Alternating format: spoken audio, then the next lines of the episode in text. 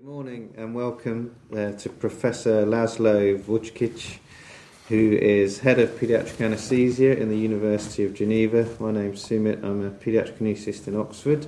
Thank you for your time, um, and we're, we're going to discuss basic science and the neonatal brain, which is your area of research. Um, can you give us start with a, just a short synopsis of the, the current biological rationale for even considering anesthetic neurotoxicity? Yes, of course. So th- that's a very important uh, issue to to address because when we are asking really the, the, clinical relevance and whether neurotoxicity can be an issue in humans, then you should ask if there is a rationale for that. And and the biological rationale are are here, I think, because uh, so if you consider general anesthetics, they act on on lots of different uh, ionotropic receptors. Amongst them, the potential GABA A receptors, and um, most of most of them inhibit some uh, glutamate receptors as well. And if you consider these receptors during development, they are there from very early stages of pregnancy or, or in the embryo, and the, the functional uh, receptors are there as well. And now we know that neurotransmission via these receptors have a major role during cell proliferation, migration, differentiation, integration of neurons into circuitry, synaptogenesis.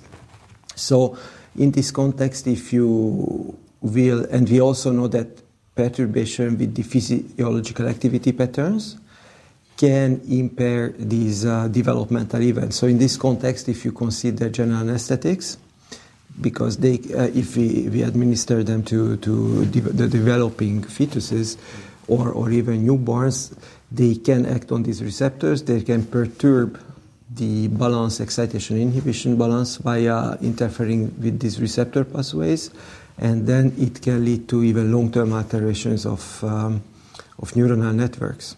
Okay. Um, and should, should we exhibit a slight amount of caution in, in interpreting data that's extracted from animal models? Yeah, definitely. So, animal models are here to show that the biological potential is real. Mm-hmm. Of course, animal models, uh, I mean, if you consider animals have a very similar genetic background to humans, most of the uh, human behavior traits can be in one way or another reproduced in animals. So there is no reason to think that if something happens in animals, wouldn't happen in, uh, in humans. But there are important cautions because pharmacokinetics, pharmacodynamics are different. We don't know how exactly to extrapolate the, the duration, the length of exposure. We don't know how to, to compare the developmental ages between these species exactly.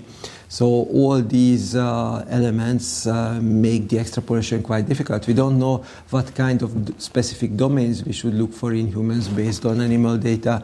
We don't know if the apoptotic or the synaptogenic response to anesthetics in animals.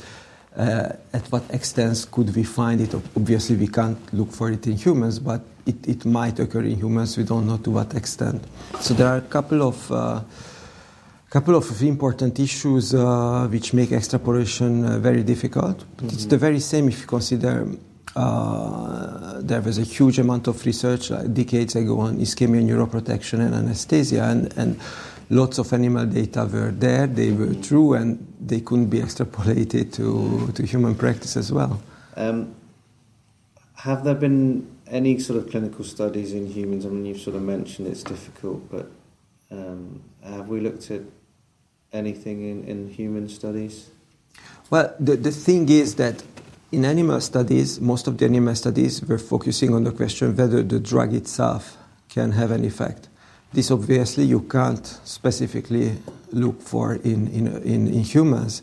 So in humans, of course, there are studies. I, I get to that issue, but um, the thing is that we are looking for the whole perioperative period. We are not just looking for the drug, we are looking for the maternal or the parental separation, the surgery related stress, the perioperative uh, period related stress, potentially um, inadequate anesthesia management on top of the drug. So it will be very difficult just to tell whether it is the drug or not. And the trials dates back as early as 1953 when in a read uh, in a prospective questionnaire studies, um, people were asking parents how they rate the children's behavior after anesthesia and surgery. And uh, it was quite interesting that up to 18% of, of children, the younger the child was, the more frequent the, the, the perturbation were. Young, um, there were some relatively lasting behavioral deficits. And then in the past uh, six to ten years now, there is a huge number of retrospective cohort data, now even big data uh, also um, uh, from retrospective um, human cohorts with mixed evidence. Some of them are suggesting a weak, uh, although statistically significant, but clinically weak association between uh, anesthesia surgery and altered neurocognitive function or neurobehavioral outcome. Some of them suggest the contrast. Mm-hmm. And now we have only one prospective randomized control study, the GAS trial. And in this trial, they compared general anesthesia versus regional anesthesia in children less than 60 weeks of age for hernia repair and it's a short anesthesia exposure. The primary outcome will be the neurocognitive, quite detailed neurocognitive uh, outcome at the age of five. Now we have the two year data, and we do not see any difference between the regional and the general anesthesia group. And we also have an ambidirectional study, the PANDA study from the United States, where also um, uh, anesthesia and surgery for hernia repair before the age of three, again, very short anesthesia exposure and we don't see any difference in uh, IQ or related cognitive tests between children who have received uh, anesthesia and surgery compared to their siblings.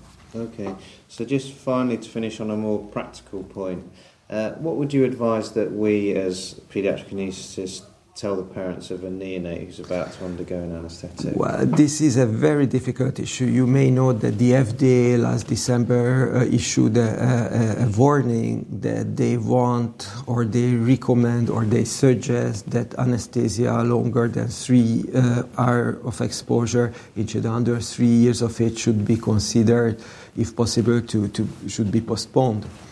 Now we have just written a European statement because this FDA statement is not really substantiated mm-hmm. by any any biological or any specific biological or clinical facts. Mm. So the European statement from ESPA uh, and ESA thinks that we or states that we do we should not withhold anesthesia, we shouldn't postpone surgery if necessary, and there is no reason to think that there is a three-year cut of, of this. So clearly further research is needed. But what I say to parents, usually when parents don't ask me, I personally don't tell about this. Mm-hmm. And when they ask me, I ask them why they ask me about this. Mm-hmm. And I try to tailor my answer in the function of the need for the surgery, the length of the surgery, the pathologies, associated pathologies with the, with the, with the kids. Professor Vutskits, thank you for your time. Thank you very much. Okay.